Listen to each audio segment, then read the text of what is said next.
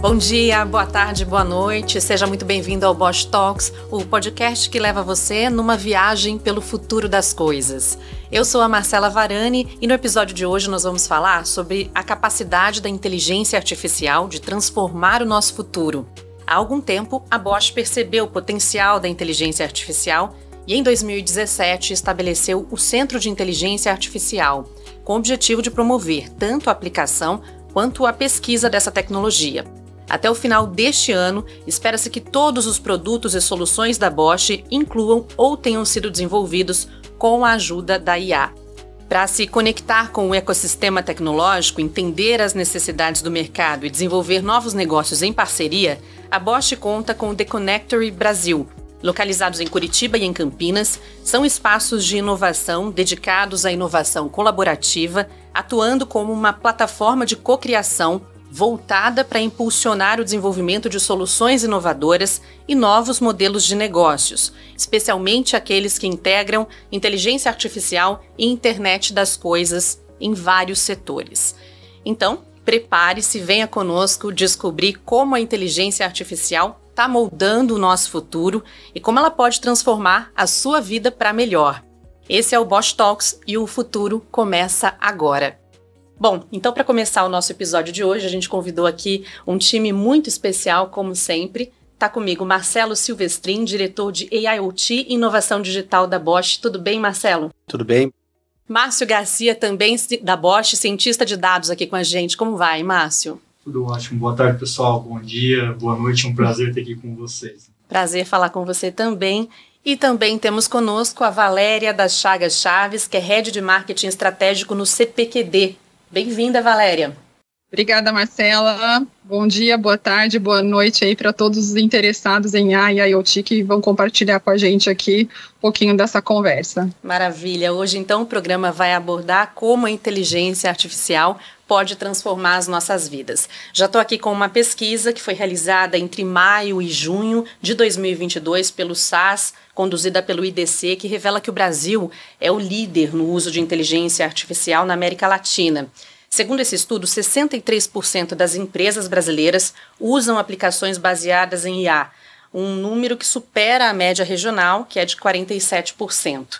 Esse estudo também destaca que o Brasil lidera em termos de confiabilidade e segurança no uso de dados, com um índice de 84%, superando a média regional, que é de 73%. Márcio, vamos começar nosso papo com você, então, para a gente dar início a essa conversa, como é que a gente pode definir, explicar o que é inteligência artificial? Inteligência artificial, ela basicamente você vai conseguir extrair padrões de dados. Então, é, se você vai trabalhar num, num projeto de inteligência artificial, você está aí na sua empresa ou você quer começar a estudar esse mundo, a primeira coisa que você precisa é ter em mãos o que nós chamamos de dataset. Ou seja, você precisa pegar dados e aí você vai começar a aplicar algumas técnicas, porque dentro da inteligência artificial você tem subcampos, que seria o machine learning, que é o aprendizado de máquina, o deep learning, que é o aprendizado profundo, e agora aí todo mundo deve estar muito feliz, algumas pessoas não estão é, brincando aí ou usando o Chat GPT ou o Google Bird, por exemplo. Isso é um novo é, campo dentro da inteligência artificial que é derivada do Deep Learning, que é a IA generativa. E você, depois a gente vai falar um pouquinho mais de Large Language Models. Esse campo, enfim, é muito bom, muito interessante. Outra coisa que é interessante para quem gosta de história não é uma coisa nova, gente, tá bom? Isso daí começou, esse termo começou basicamente lá após a Segunda Guerra Mundial, em 1950, basicamente pelo Alan Turing. Ele começou a estudar esse campo e em 1956 criou-se o nome inteligência artificial. É um universo gigante aí para a gente conhecer e descobrir, né? Marcelo, aproveitando aqui, ele já está trazendo alguns conceitos para a gente, né? Eu queria que você desse alguns exemplos práticos, né, de como a inteligência artificial se aplica já no nosso dia a dia é, é, interessante, né? Muitas vezes a gente fala inteligência artificial, a gente já pensa naquele gadget, naquele celular. Algo super ponta, elaborado. Algo super elaborado, eletrônico. E é muito legal a gente ver que, claro, né? Esses equipamentos é muito fácil você pensar. O teu celular, o teu o smartwatch, uh, o mapa que você usa para se deslocar hoje. Quando eu estive vim para cá, eu usei um mapa para me trazer para cá. Ele me ajudou a fugir de um congestionamento. Tudo isso é muito fácil, é o conceito que a gente acaba vendo no dia a dia. Mas também produtos que a gente nem imagina, como bolsas, sapatos, coisas que não têm uh, uma eletrônica embarcada, também são influenciadas pela IA. Como? Pela maneira como ele é produzido. Então hoje a gente consegue ver que praticamente tudo que a gente acessa de serviços, produtos, ou eles utilizam o IA, ou ele acaba tendo a influência da IA na sua manufatura. Quer dizer, a IA está em quase tudo que a gente vê de serviço, produto hoje. Está presente dia -dia. em vários em processos. Vários, aí, em vários né? processos. Valéria, agora com você aqui, é, o Márcio estava falando um pouco aqui da machine learning, né? Parece ser um complemento aí à inteligência artificial. Como é que você poderia descrever para a gente a forma como as máquinas aprendem? É um mecanismo parecido ao nosso processo humano de aprendizagem ou não? É, essa pergunta ela é, é bem abrangente, né? E acho que ali com a conversa do Márcio, é, a gente pode dizer que tudo começa em dados, né?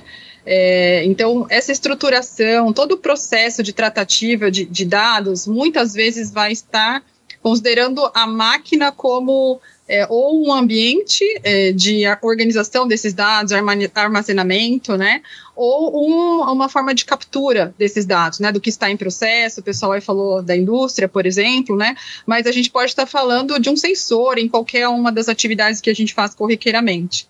E eu diria que a gente está muito longe de ser parecido com o nosso processo de aprendizagem, né? A gente está é, considerando que historicamente estamos na década, no início da década da inteligência artificial, assim como foi é, a história da internet, né? Do acesso aí em rede é, aos dados compartilhados. Então é, a gente ainda tem muito um caminho, um chão muito grande, um caminho complexo, porque a forma de pensarmos, transferir todos os parâmetros, as variáveis né, que existem no nosso modelo mental para uma tomada de decisão é uma questão de alta complexidade. Então, é, talvez a gente possa compartilhar, com certeza, alguns exemplos muito básicos que estão automatizando uma série de comportamentos, de tendências, mas falta um chão aí bem grande para a gente chegar ao final dessa década com isso intrínseco é, em praticamente todos os processos das nossas vidas. A complexidade humana aí é vasta, né? Diga lá, Márcio.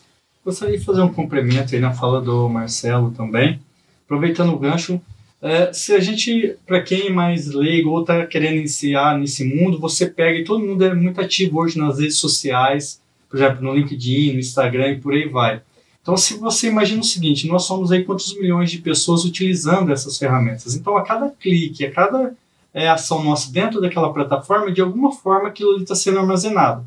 Então, as empresas estão capturando essas informações e elas estão vendo como que nós estamos agindo, como que nós estamos pensando, o que nós estamos querendo. Aí, fazendo um gancho com o que a Valéria acabou de trazer para a gente, um exemplo prático, as grandes empresas, utilizando nossos dados, nosso comportamento online, às vezes ela consegue prever algo que está lá no subconsciente nosso, que nós ainda talvez falar assim, olha, eu queria tanto ser pai ou mãe, e aí você começa a clicar, ver algumas coisas e já já você está recebendo é, indicações de produtos que você falou, calma lá, eu estava pensando mesmo, eu queria mesmo isso. Padrão de comportamento vai ditando isso, né? Aproveitando, Márcio, você pode citar para a gente aqui alguns exemplos do uso da IA nos processos, nas soluções da Bosch? Claro, a nossa empresa, é um prazer falar disso, né? A nossa empresa, ela vem se destacando nesse mercado há muito tempo. Como, Marcelo, você já mencionou, em 2017 nós criamos aí esse centro de inteligência artificial. Começamos aí com mais de 200 profissionais direcionados a esses estudos. Hoje nós temos várias pessoas espalhadas dentro da organização, tanto na área administrativa quanto na área de engenharia de produto em si, olhando para isso, olhando para dados e tentando extrair o melhor que a gente consegue dos nossos dados, né? Para fazer produtos cada vez mais que agregam mais valor para a vida de todos nós. Por exemplo, nós vamos começar falando de dentro da nossa manufatura. Então, nós temos alguns, alguns casos de uso, nós temos muito, muitas máquinas, né? Então, você, por exemplo, pode utilizar esses dados, a gente utiliza alguns dados dessas máquinas para poder prever quando que aquela máquina vai quebrar, quando que ela vai parar. Por quê? Existem alguns tipos de manutenção. Hoje nós temos, a maioria das empresas, algumas empresas ainda estão pensando lá na manutenção preventiva, não na preditiva. A preventiva, você fala assim, a cada 15 dias ou cada 6 meses eu vou pegar e vou parar a minha máquina e vou fazer uma manutenção. Quando você está acompanhando os dados da máquina, você consegue ser mais assertivo. Então a gente tem uma medida interna que é o OAE, que é basicamente a performance da máquina, ou quanto tempo que aquela máquina fica parada ou trabalhando. Outro exemplo é um exemplo de um projeto que eu atuei recentemente, que é analisar as legislações brasileiras para ver se aquela legislação ela é ou não aplicável aos negócios da empresa. Então nós estamos aí no dia a dia auxiliando os advogados da, da empresa para conseguir extrair essas informações. Nós temos também, no caso de produto, um produto até interessante, que é para detectar sirene. Por exemplo, quando eu estava vindo para cá para fazer a gravação do podcast, teve uma ambulância do SAMU, falei, olha, produto da Bosch no carro autônomo vai fazer esse papel que eu estou fazendo agora. Ou seja, eu comecei a ouvir a sirene e já automaticamente eu dei caminho para a ambulância. Então imagina o carro autônomo, como, como que ele vai saber que ele precisa dar caminho para a ambulância? Através do barulho da sirene. Então nós temos um produto é, para isso. Nós temos também um produto de câmeras que basicamente a gente ensina a câmera a reconhecer, por exemplo, sinais de trânsito, reconhecer pessoas e por aí vai. E nós temos também um produto que é para detectar carros, uh, veículos em situações pesadas de trânsito. Então, para a gente conseguir verificar, ah, tem um problema no trânsito, esse tipo de coisa. E também você vai, a gente vai também, a gente pode passar aqui algumas horas tem uma lista, disso. né? Isso. Mas aí você tem a agricultura de precisão, que a Bosch também está começando a atuar. Depois vocês dão uma olhada aí na uma joint venture da Bosch com a Basso, é bem interessante aí um produto que a gente tem. Não necessariamente nós estamos utilizando inteligência artificial em si, mas é um produto que vai em vias de. É a inteligência artificial uma das tecnologias mais revolucionárias da nossa época, transformando a maneira como vivemos, trabalhamos, interagimos com o mundo. Está né? Tá cada vez mais presente em vários setores, saúde, educação, sustentabilidade, mobilidade, comércio. E quando a IA se junta à internet das coisas, IoT, surge o conceito de AIoT, Inteligência Artificial das Coisas. A combinação da IA com IoT está definindo o rumo para um futuro mais eficiente e sustentável. Essa integração permite não apenas a coleta de dados em grande escala, mas também a sua análise, interpretação, levando a decisões automatizadas, um pouco do que a gente já vinha conversando aqui, né? Valéria, por favor, quais são os principais desafios hoje em dia na capacitação, no preparo aí das pessoas para o uso da IA no dia a dia? Olha, quando a gente fala de, de uso de IA, eu acho que a gente tem duas grandes vertentes que eu diria quem produz, quem está envolvido com o desenvolvimento e quem usa, né? Quem vai se adaptar e fazer as coisas de uma forma diferente.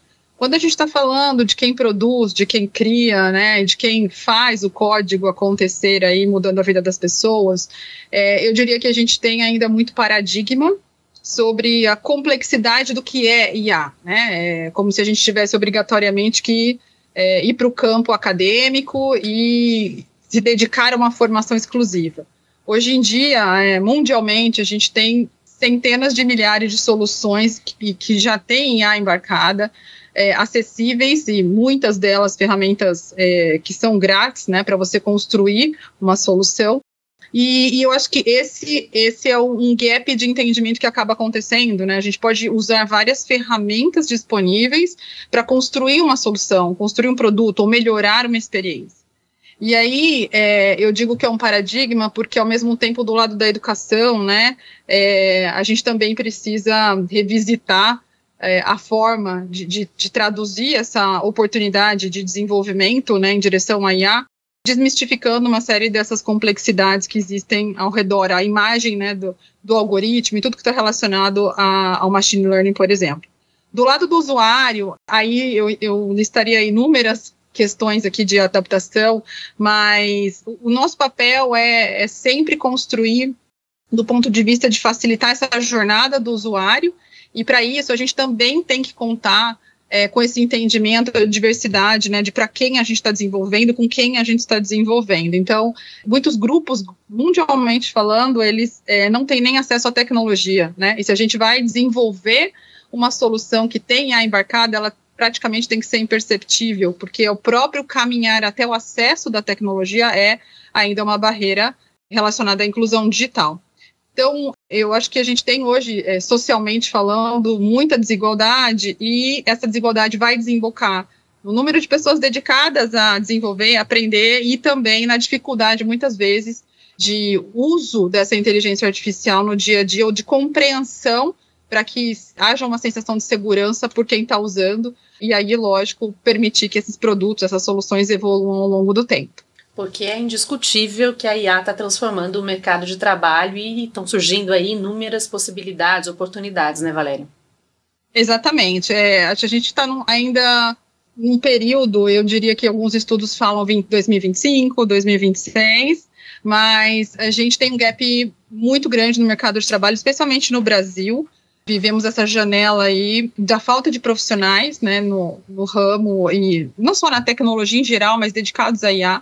E aí é uma briga né, que vai dos interesses né, das empresas e essa digitalização, essa transformação dos processos, essa virtualização da nossa vida, né, online, ela faz com que essa busca tecnológica aconteça em todo tipo de empresa, seja num hospital, é, numa experiência alimentar, seja é, no nosso dia a dia e no nosso trabalho. Então, é muito além do, de você estar usando um dispositivo, né? É, é a forma pela qual você é, interage com não só máquinas, mas também pessoas.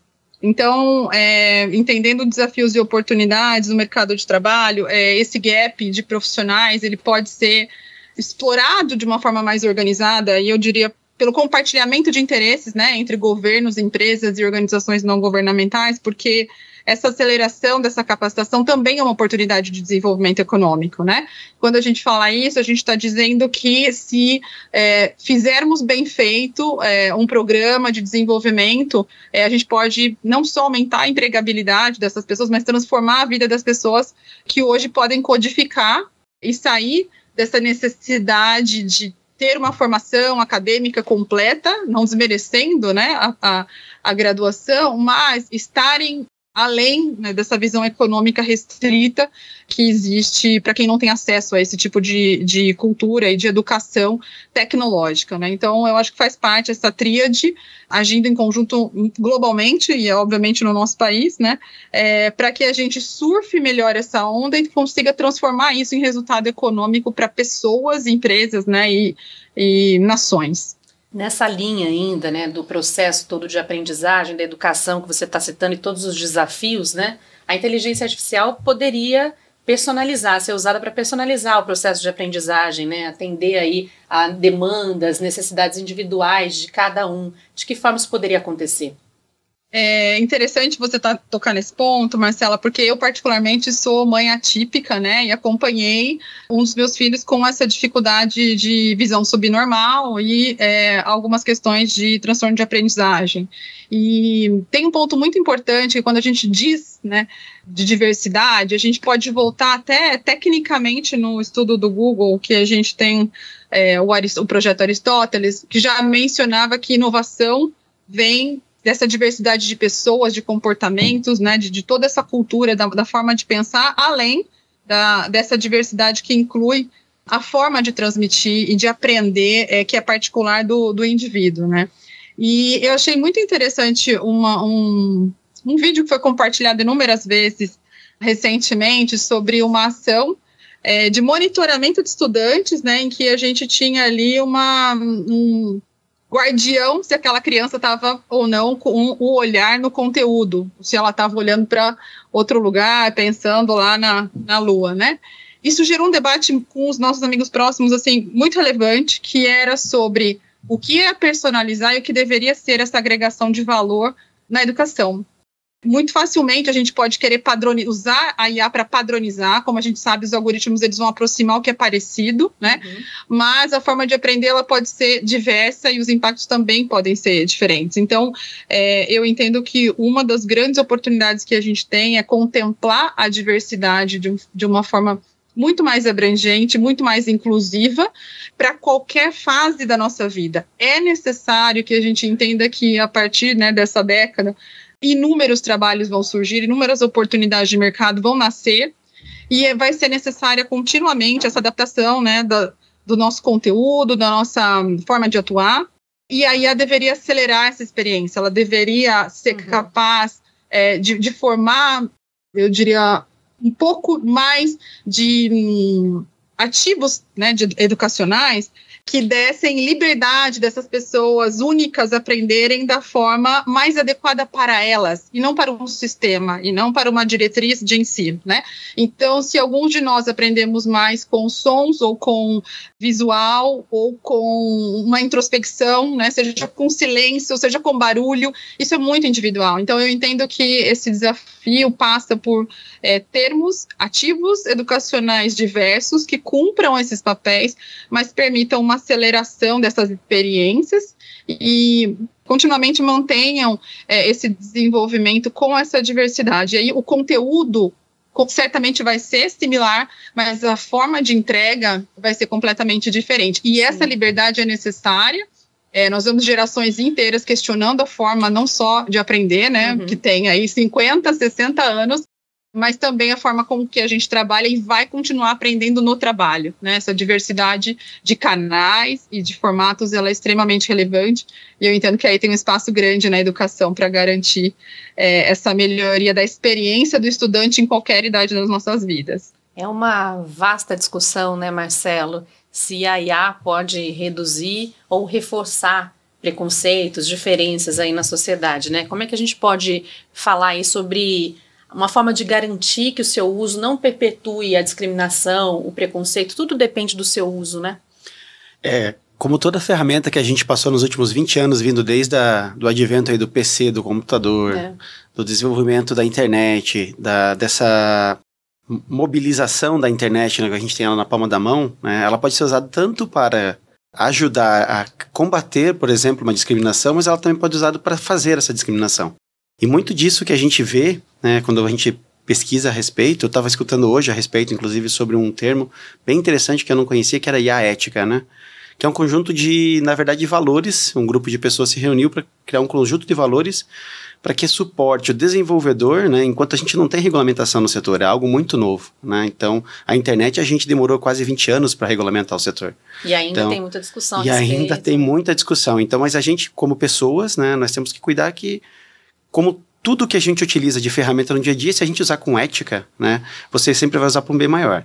Então, se você tomar o cuidado né, de, de representar todas as pessoas, por exemplo, numa reconhecimento facial, né? Se você tomar cuidado para ter certeza que quando você está ensinando a IA, você não esqueça que se você ensina a IA, você ensina com o passado, né? É toda a história da humanidade. Mas a história da humanidade a gente quer que se repita? Né? Então a gente tem que olhar para frente, o que, que a gente quer ensinar para ela e o que, que a gente vai colocar de guias para ela para ajudar a gente a transformar a nossa sociedade. Então se a gente usar com bastante cuidado e bastante ética, acho que a palavra é essa, gostei muito do termo que eu, que eu conheci hoje, a gente vai levar a IA para o caminho correto. Né? Tá, principalmente enquanto a gente não tem nenhuma regulamentação a respeito. Sim. Márcio, ainda refletindo sobre esse tema aqui, que desafios a gente tem para tornar a IA mais acessível, mais inclusiva, né? que todo mundo possa de fato acessá-la? Eu acredito que uma das maiores barreiras que nós temos é realmente o conhecimento. É as pessoas quererem entender o tema, isso que o Marcelo acabou de trazer para a gente é de extrema importância, porque você tem um lado como a pessoa vai utilizar mas ela está preparada para utilizar uma ferramenta que te traz um poder muito grande para fazer as coisas. Por exemplo, você pode sentar na frente do seu computador hoje e pedir para ele gerar um vídeo ou um áudio imitando uma pessoa. Então imagina a sua mãe recebendo uma ligação. Então você tem vários áudios de WhatsApp, uma pessoa foi lá fez uma brincadeira, pegou esses áudios, passou num modelo de inteligência artificial, gerou uma voz sintética que a gente fala, é, baseada no sua, nos seus áudios e é, liga para sua mãe pedindo ajuda, alguma coisa. Então, a, essa ética é muito importante. Né? Então, o Brasil também já tem um projeto de lei criado há um tempo atrás que trata disso. A gente tem a nossa lei de proteção de dados. E, do meu ponto de vista, atrelado a esse conhecimento, vai muito das pessoas que estão desenvolvendo a tecnologia também.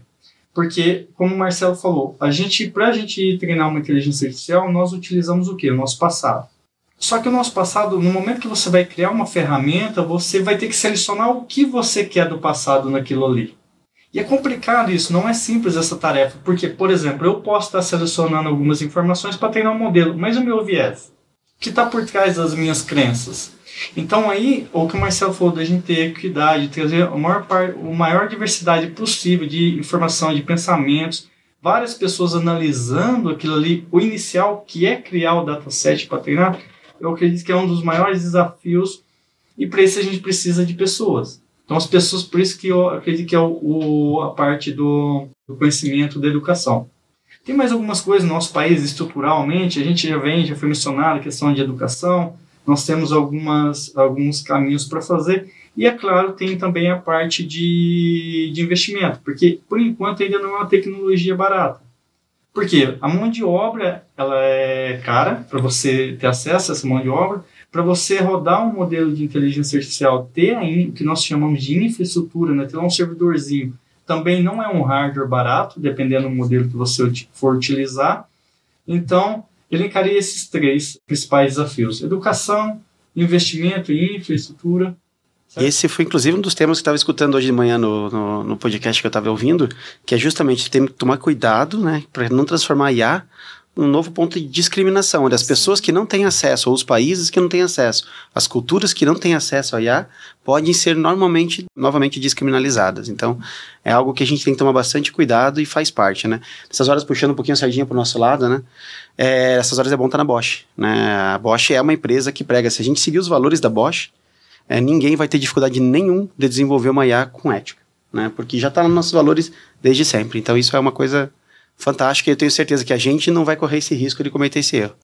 A gente tem inteiramente o nosso conduta para desenvolver é, soluções e modelos de inteligência artificial. Então nós sempre fomos e somos uma empresa muito ética, né? Então a gente preza muito essa parte. Uma diretriz aí para seguir, né? Tecnologia para a vida, né? Isso. É, acho que um ponto importante que foi citado agora é esse exemplo que a Bosch acaba sendo né, para grandes empresas, pequenas empresas, todos os líderes e as equipes que trabalham com esse desenvolvimento de IA, porque não é fácil hoje em dia você ter um time representativo do, da sociedade desenvolvendo IA. Então, essa garantia tem que vir das lideranças de projeto, né, que você tenha eh, não só personalidades, eh, competências distintas, conhecimentos adicionais, porque, como foi dito, o viés ele é inconsciente, né? É, e para trabalhar esse viés inconsciente, a gente precisa do maior número de pessoas diferentes confrontando uma realidade para que se construa de fato alguma coisa que tenha o menor viés possível dentro daquele contexto. Então, o meu chamado aí para os líderes, né, é, identificarem se esses times estão diversos, né, seja em qualquer uma das perspectivas dessa diversidade, mas a gente precisa garantir essa colaboração para que esse viés seja minimizado. Ótimo. Agora eu queria saber de vocês a respeito, trazendo aqui para o tema uma outra agenda que é urgente, né, que é a agenda ambiental, falar um pouquinho dos impactos ambientais relacionados aí ao uso intensivo de recursos computacionais em IA. Márcio. É, esse tema ele é bem interessante, né? E ele é preocupante e todos nós é, sabemos disso. A nossa empresa, por exemplo, se tornou carbono neutro há pouco tempo. O ano passado, se não me engano, é Marcelo, é isso mesmo, né? Em 2020. 2020, é verdade. Nossa, 2020 faz tempo já. Nossa, como tá passando, né, gente, tempo. é, então, e mesmo esse... assim, a gente tem meta de continuar reduzindo. É. Então, nós temos essa preocupação constante e, por exemplo, porque um dos maiores uh, problemas que a gente vê é o consumo de energia, como você já falou. Então, nós precisamos, para rodar um modelo de inteligência artificial, ou treinar ele que seja, nós precisamos aí de muita energia, né? Esse é um dos principais motivos. E atrelado a isso, se você parar para pensar também, você precisa de uma, de uma é, grande quantidade de dados para treinar um modelo, dependendo o business que você for resolver, né? Dependendo do problema que você for resolver. E precisa também de uma grande quantidade de água para nos sistemas de refrigeração. E aí, atrelado, se você parar para pensar, olha, eu estou consumindo muita energia, mas eu tenho que consumir água para refrigerar. E aí também, essa energia é gerada como? Ela vem de gás, ela vem de, de carvão. Aí eu estou gerando também emissão de carbono. Então é bem complicado. E aí tem algumas outras discussões em andamento também que são interessantes, que é o seguinte. Se você para para analisar na parte de marketing, né? Então as empresas aí estão, ah, eu quero entender o perfil do meu consumidor, eu quero ver o que, que ele está clicando. Basicamente, ela quer tomar a decisão por você, simplesmente é isso. Então você está induzindo, de certa forma, a pessoa a consumir mais. Se você vai induzir a pessoa a consumir mais, dependendo o, o, o produto, você vai ter que extrair mais recurso natural. Então já tem pessoas questionando isso. É certo nós, como sociedade, humanidade, fazer isso? Induzir esse consumo? Tem empresas, por exemplo, que já estão tomando decisão de não é, criar ferramentas para algum para ajudar alguns business, alguns negócios. Por exemplo, a parte de extrair é, combustíveis fósseis. Já tem empresas que estão falando, olha, nós não vamos trabalhar com isso daí. Né? E aí quando você pensa na inteligência artificial, como a gente precisa de GPUs, TPUs para alguns é, modelos, né, para treinar alguns modelos, a gente tem que extrair alguns minérios também raros na natureza. Então tem vários impactos. E aí é, tem essa questão que nós nos chamamos de bochianos, a gente se orgulha muito da nossa empresa. Né? Nossa empresa, por exemplo, tem uma solução completa de hidrogênio verde. Então, para gerar hidrogênio verde. Então, por exemplo, você poderia pegar essa solução para gerar energia que você vai alimentar o seu data center. Então, para ver, nossa empresa ela está preocupada com a parte ética, mas também tá, está preocupada com o impacto que as nossas soluções vai ter no, no mundo em termos de ambiente, meio ambiente. É, eu acho assim, é, isso complementando, né, quando a gente fala de sustentabilidade, por isso que eu acho que o Brasil tem um papel muito forte é, e importante no futuro da inteligência artificial, que é algo que o nosso ecossistema aqui, a gente sempre esquece um pouco. 85% da energia elétrica que a gente utiliza no Brasil, ela já é livre de carbono, de emissões de carbono. São poucas as, os países no mundo que tem isso. Se eu não me engano, o Brasil está em segundo ou em terceiro no mundo todo. E muita gente se falava, ah, mas é por causa da água, por causa das hidrelétricas. Não é só isso. A gente já tem 15% dessa energia solar, 15% dessa energia que a gente utiliza renovável vem de, do, do modo eólico. Então, se a gente aproveitar todo o potencial que a gente tem, que a gente falou que é acadêmico, de pessoas disponíveis, do treinamento e da, da, dos jovens que a gente já nasce conectados no Brasil, a chance de desenvolver tecnologia, utilizar ela com baixa pegada de carbono, e aí, como a gente fala, além disso, está na Bosch, que já é carbono neutro e está trabalhando para ser, além de neutro, negativo, eu acho que o Brasil, nosso país, ele tem uma, uma chance muito grande de se destacar nessa área. E a gente tem que aproveitar um pouco disso. Valéria, é necessária aí uma atenção coletiva realmente para esses impactos, né? Exatamente. A gente está num país, de certa forma, privilegiado por essa matriz energética que foi citada, e a gente tem é, a Amazônia, que é uma fonte também riquíssima é, de potencial de comercialização de carbono da forma correta, com a floresta em pé, né? É, mas não é a organização privada sozinha, não é a mobilização da sociedade ou só o governo isolados que vão conseguir transformar isso em prosperidade, não só para o país, né?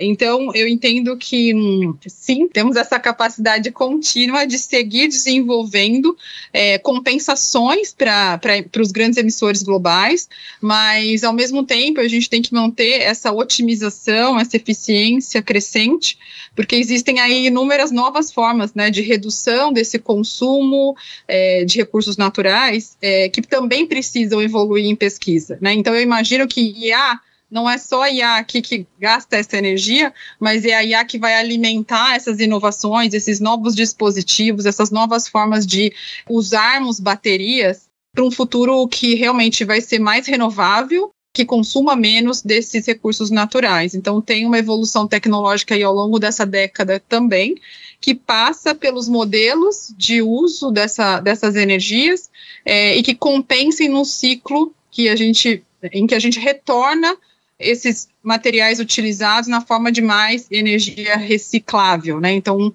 é uma economia mais circular. Sim. E antes de seguir aqui com o nosso papo, eu quero fazer um convite a você, nosso ouvinte, que tradicionalmente acompanha o Bosch Talks em áudio. Quero lembrá-lo que há algum tempo nós estamos disponibilizando também os nossos conteúdos em vídeo. Então, caso você ainda não esteja inscrito no nosso canal do YouTube, é só acessar youtube.com barra Bosch Brasil Oficial, se inscrever lá para receber sempre nossos conteúdos, tá? Voltando aqui então com o nosso papo, entrando num outro tema também super importante que é a cibersegurança, Márcio, quais os principais aspectos de cibersegurança que se relacionam ao uso da inteligência artificial? Bom, nós, uh, desde o início aqui da nossa conversa, a gente vem falando que para a gente ter inteligência artificial, o combustível é dados, né? Então, aí, nesse mundo, dados é o nosso ouro.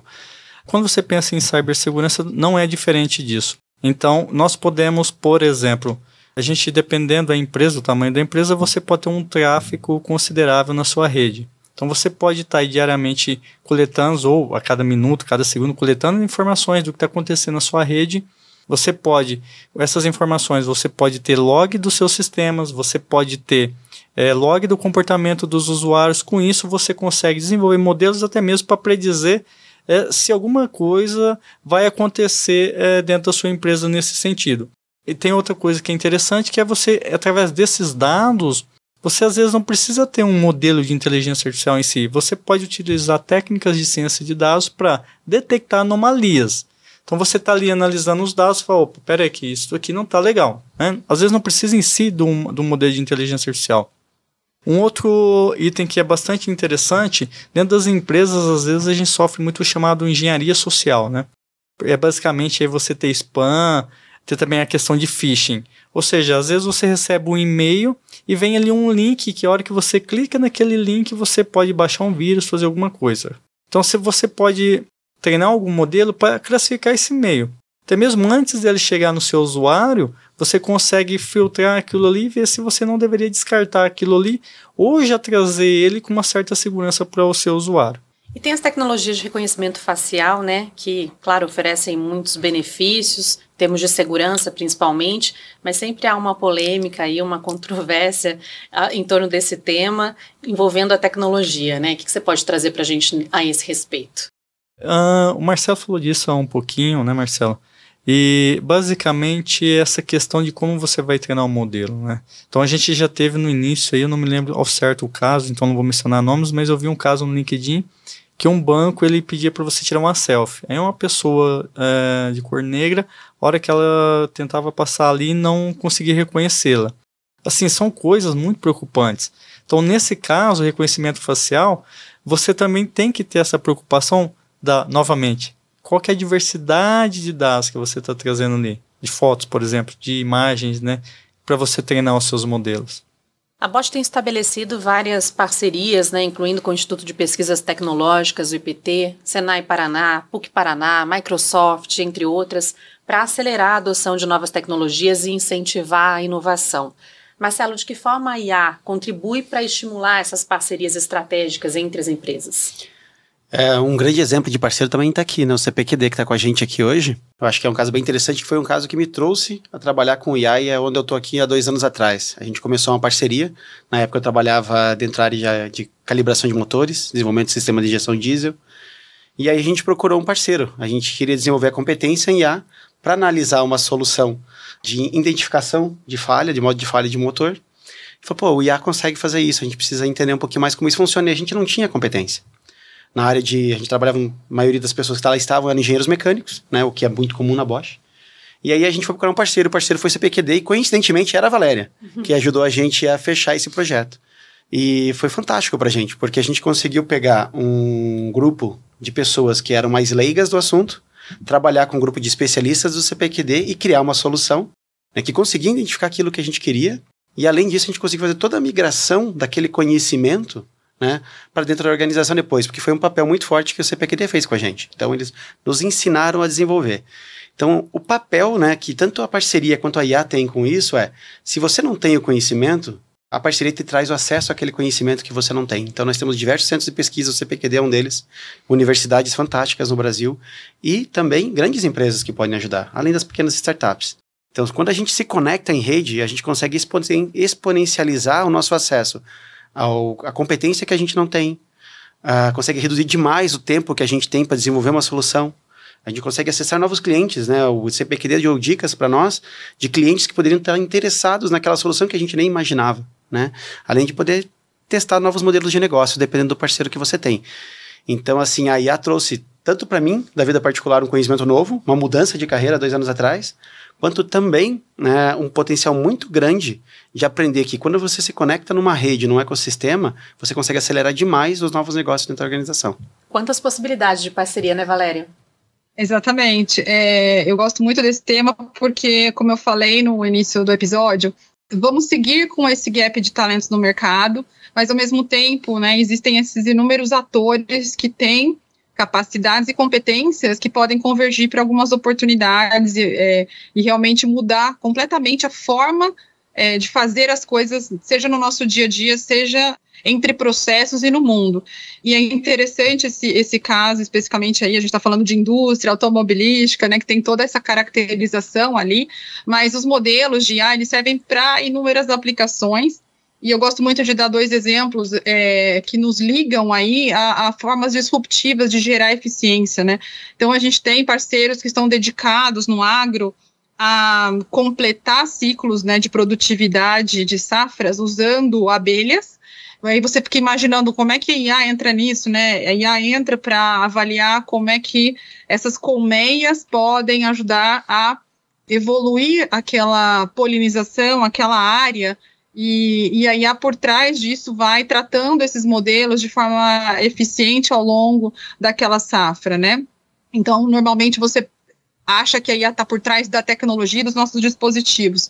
Muitas vezes a gente tem desafios que é, não são logicamente é, ligados né, à IA, mas eles vão ser permeados na sua concepção é, por ferramentas que, que passam né, como um elemento de IA a ser a solução daquele indicador. Então, é, nós temos outras a, ações como um, identificação de sons, também por esse conceito que vão identificar ruídos de incêndio, ruídos de serra que podem caracterizar desmatamento. Então, assim, é, é, existe um potencial imenso, praticamente infinito de aplicações, é, e a questão é as equipes né, multifuncionais se desdobrarem em cima desses problemas, primeiro com a dor é, e essa jornada inicial do problema, é, se aprofundando para depois escolher qual é a solução, qual é o, a ferramenta que vai permitir a solução desses problemas. E aí, continuamente, esses modelos vão ser avaliados, criticados, até algum momento que existe uma melhoria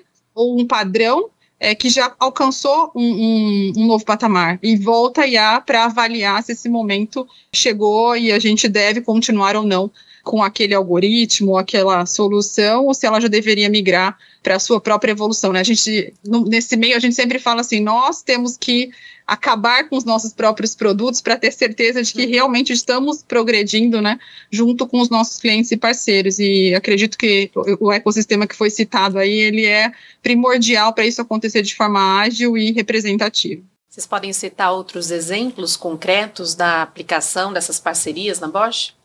Vamos lá, tem que até pensar um pouquinho aqui, que são diversas. Eu tenho uma que eu gosto de falando em IA, que foi com uma startup chamada Traction. A gente desenvolveu a solução em indústria 4.0, então foi com um parceiro menor, uma startup. Há dois anos atrás eles estavam começando no mercado quase. E eles uh, introduziram 30 sensores num equipamento nosso antigo, uma máquina que tem em torno de 19, 20 anos, então não era uma máquina totalmente automatizada. E a gente conseguiu extrair e reduzir o custo de, de manutenção desse equipamento num nível que validou um POC, né? Então a gente apresentou esse case, por exemplo, na Alemanha, para Bosch, que a gente chama tem o Open Bosch. E via Open Bosch a gente aprovou o case como um case de sucesso e essa startup hoje ela é uma fornecedora dessa solução de manutenção preditiva para toda a Bosch no mundo inteiro. Então já tem mais de 300 sensores instalados na Bosch no mundo todo hoje, sendo utilizados e testados. A gente tem uh, parcerias, por exemplo, uma que, que até o Márcio trouxe com a BASF, né? Então, uma parceria mais clássica com uma grande empresa. Foi feita uma joint venture, num modelo bem tradicional, mas é uma parceria, uh, no qual a BASF entrou com o conhecimento que ela tem de agronomia, né, com todos os mapas agronômicos e inteligência que ela tem daquilo, e a Bosch entrou com a competência que a gente tem de sistemista, que foi introduzir câmeras, introduzir controles, para que os sprays pudessem reduzir em até 96% a utilização de agroquímicos. Né? Então, isso é tudo na veia, e parcerias e a sustentabilidade. Tudo se complementando aí. É. Além disso, por exemplo, a gente, você tem, consegue fazer outras parcerias, né? Por exemplo, tem o programa de Nova Talentos. Então, no, no, no projeto que eu mencionei para vocês aí, a gente também utilizou Inova Talentos. Tem algumas parcerias que eu e Marcelo nós estamos sempre conversando para trazer startups, para fazer uma análise, ver se a gente consegue dar um speed up assim, né, na, na adoção de algum de alguma tecnologia. Porque o mundo de IA é, se a gente falar alguma coisa para vocês hoje, pode ser que amanhã já teve uma evolução gigantesca em cima daquele tema. Então a gente tem que estar sempre atentos e buscando informação. É, eu diria assim, grandes multinacionais, grandes empresas, né, como Bosch, como outras grandes empresas, poderiam fazer tudo sozinho. Uhum. Tenho certeza que se investisse bastante dinheiro, bastante tempo, faria. Mas faz sentido. Se já tem alguém que desenvolveu a solução, se tem alguém que pode ganhar junto com você, né? Que pode te dar acesso àquela tecnologia. Então, por que, que eu vou retrabalhar? Então isso é o que a cultura de parceria traz para a gente, né? É a possibilidade de cooperar para que ambas as partes ganhem e ambas as partes entrem no mercado de maneira mais rápida. Eu acho isso fantástico. E eu queria ouvir de vocês um pouco das perspectivas, né, em relação ao futuro da inteligência artificial. Valéria, começando por você.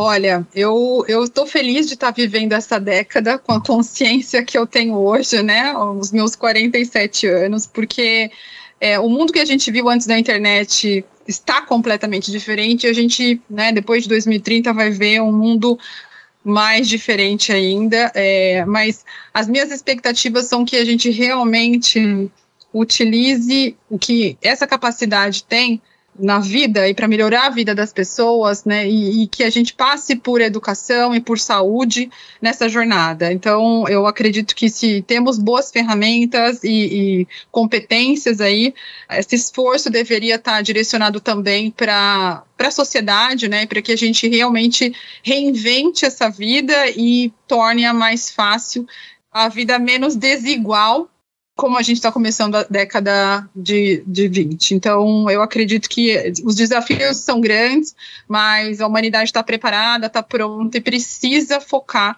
é, nas pessoas e na qualidade de vida para manter essa visão realmente de um planeta melhor e de uma sociedade cada vez mais igual.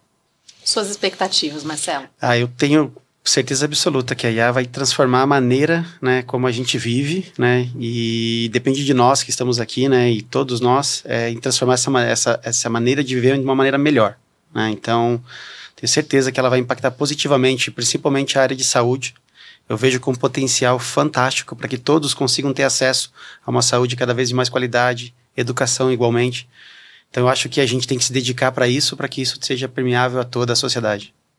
E você, Márcio? É suspeito eu falar porque eu sou da área, né? então, Apaixonado na área. É, então, Apaixonado na área, né? É. Eu tenho certeza que vai ter um trabalho bem longevo, né? Com isso, inclusive. É, então. eu brinco com os colegas de trabalho que a gente já pode começar a preparar uma das filhinhas do meu amigo lá de dois anos para continuar o nosso trabalho, né? Mas, enfim. Eu vejo perspectivas muito positivas, porque uma das eu diria que uma das maiores capacidades de nós, seres humanos, é a capacidade de adaptação. Então, se a gente pegar todas as evoluções que nós passamos aí nos últimos anos, né, desde a invenção da energia, até a questão de internet, é, smartphones, o ser humano vai se adaptando. Ele vai sobrevivendo e ele vai ficando cada vez mais capaz.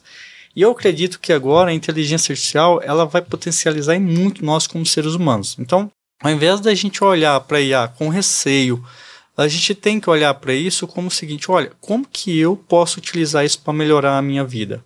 Ou melhorar a vida de quem está ao meu redor? Como que eu consigo fazer isso? E aí, trazendo os números, né, como cientista de dados, sempre números e dados. Né? Se a gente pegar o relatório do Fórum Econômico Mundial é, relacionado ao futuro do trabalho, eles estão dizendo aqui que de 2023 a 2027, a IA vai ter a capacidade de transformar ou criar cerca de 1,4 milhões de trabalhos. Então, olha as oportunidades que nós temos aqui. Nós temos muito mais oportunidades do que desafios. Em um curto período aí, Em né, curto período, em termos de trabalho. Então, por isso que eu acredito que a educação é um passo fundamental para isso. E hoje, atualmente, nós já temos algumas ferramentas aí, para quem quer ver a parte mais técnica da coisa, chamada no code ou low code. Então nós já temos essas ferramentas para a parte de desenvolvimento de software e nós estamos tendo agora essas ferramentas também para a parte de inteligência artificial. Então não necessariamente você vai precisar em pouco tempo mergulhar é, em estatísticas e matemática você tendo um bom conhecimento do business, do negócio que você tem inserido e tendo uma noção de como utilizar essas ferramentas, você vai conseguir ser muito mais produtivo no seu dia a dia. Isso abre possibilidade para mais gente ainda, né?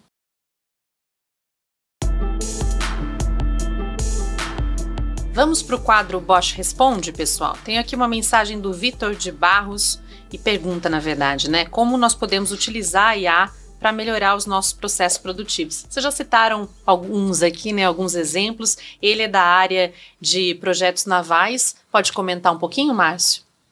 Vamos lá, Vitor, né? Isso. E aí, tudo bom, Vitão? Joia, cara? É, se quiser, cara, me conecta lá no LinkedIn, Márcio Pereira Garcia. Vamos trocar um bate-papo online lá que eu gosto disso. Olha, é, eu não conheço o seu mercado, tá bom? Então, o que eu vou falar aqui talvez pode ou não ser aplicável uh, diretamente ao seu dia a dia, aos seus projetos. Mas tudo que nós falamos aqui, você de certa forma pode utilizar. Né? Por exemplo, a questão de manutenção preditiva, você talvez tenha algum motor, algum equipamento aí que é muito importante, que se ele ficar parado duas, três horas na semana vai te causar um prejuízo um, ou vai parar uh, alguma fabricação sua. Então, você pode fazer para isso, para isso daí também.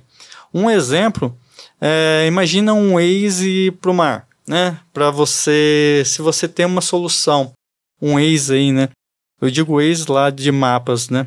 Se você consegue ter uma solução dessa para a parte de mar também para os navios, será que seria interessante? Então, tem o Andrew NG, ele é uma das pessoas mais famosas nesse mundo de, de dados, inteligência artificial. Ele tem uma Deep Learning AI, é, é muito interessante seguir esse cara. Ele tem está investindo numa startup, se eu não me engano, que eles estão tentando fazer justamente isso. Imagina o potencial de você ter uma ferramenta dessa para diminuir, por exemplo, o consumo de combustíveis de navios. Outra coisa que você pode fazer é, talvez um problema seja inspecionar os cascos dos navios, né? Então, de repente, você põe algum, algum eu não sei se é o nome correto, drone subaquático, por exemplo, para tirar fotos. Depois você carrega essa foto no modelo de inteligência artificial e ele poderia analisar milhões de fotos ali rapidamente para te falar, olha, para um ser humano ir lá e ter atenção é, nesse assunto.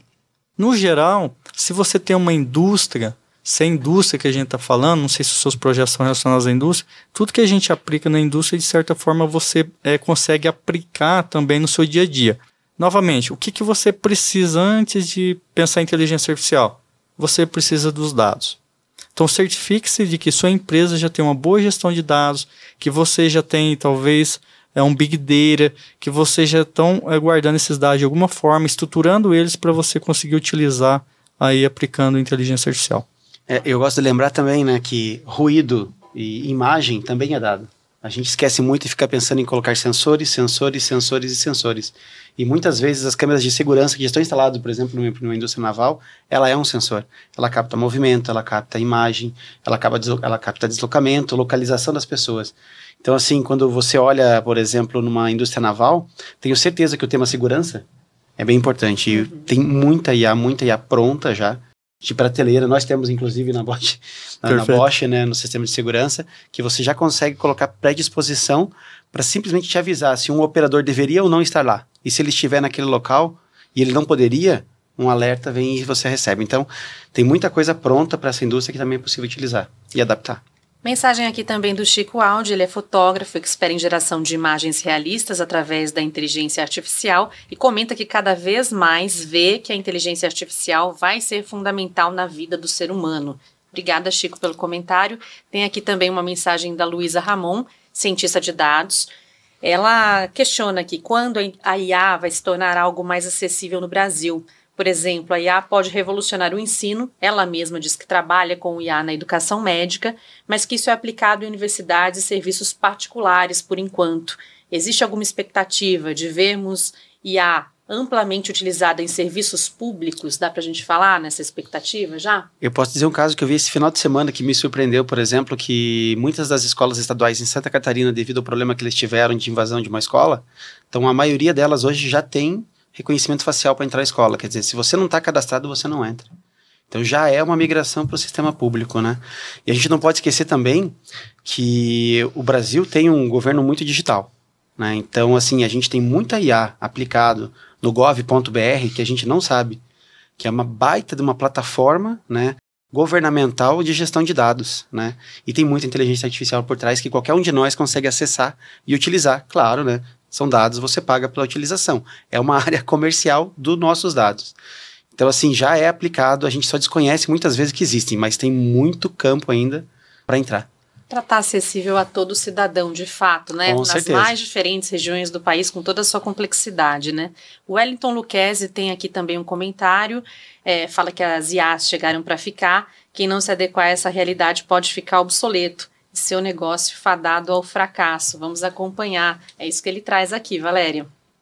É, eu entendo que estamos nesse momento e aí economicamente falando em todo todo setor de repensar como fazemos as coisas, né? Acho que a tecnologia vem aí é, sempre transformando, mas essa aceleração ela nunca foi tão grande do quanto aqui estamos vivendo hoje.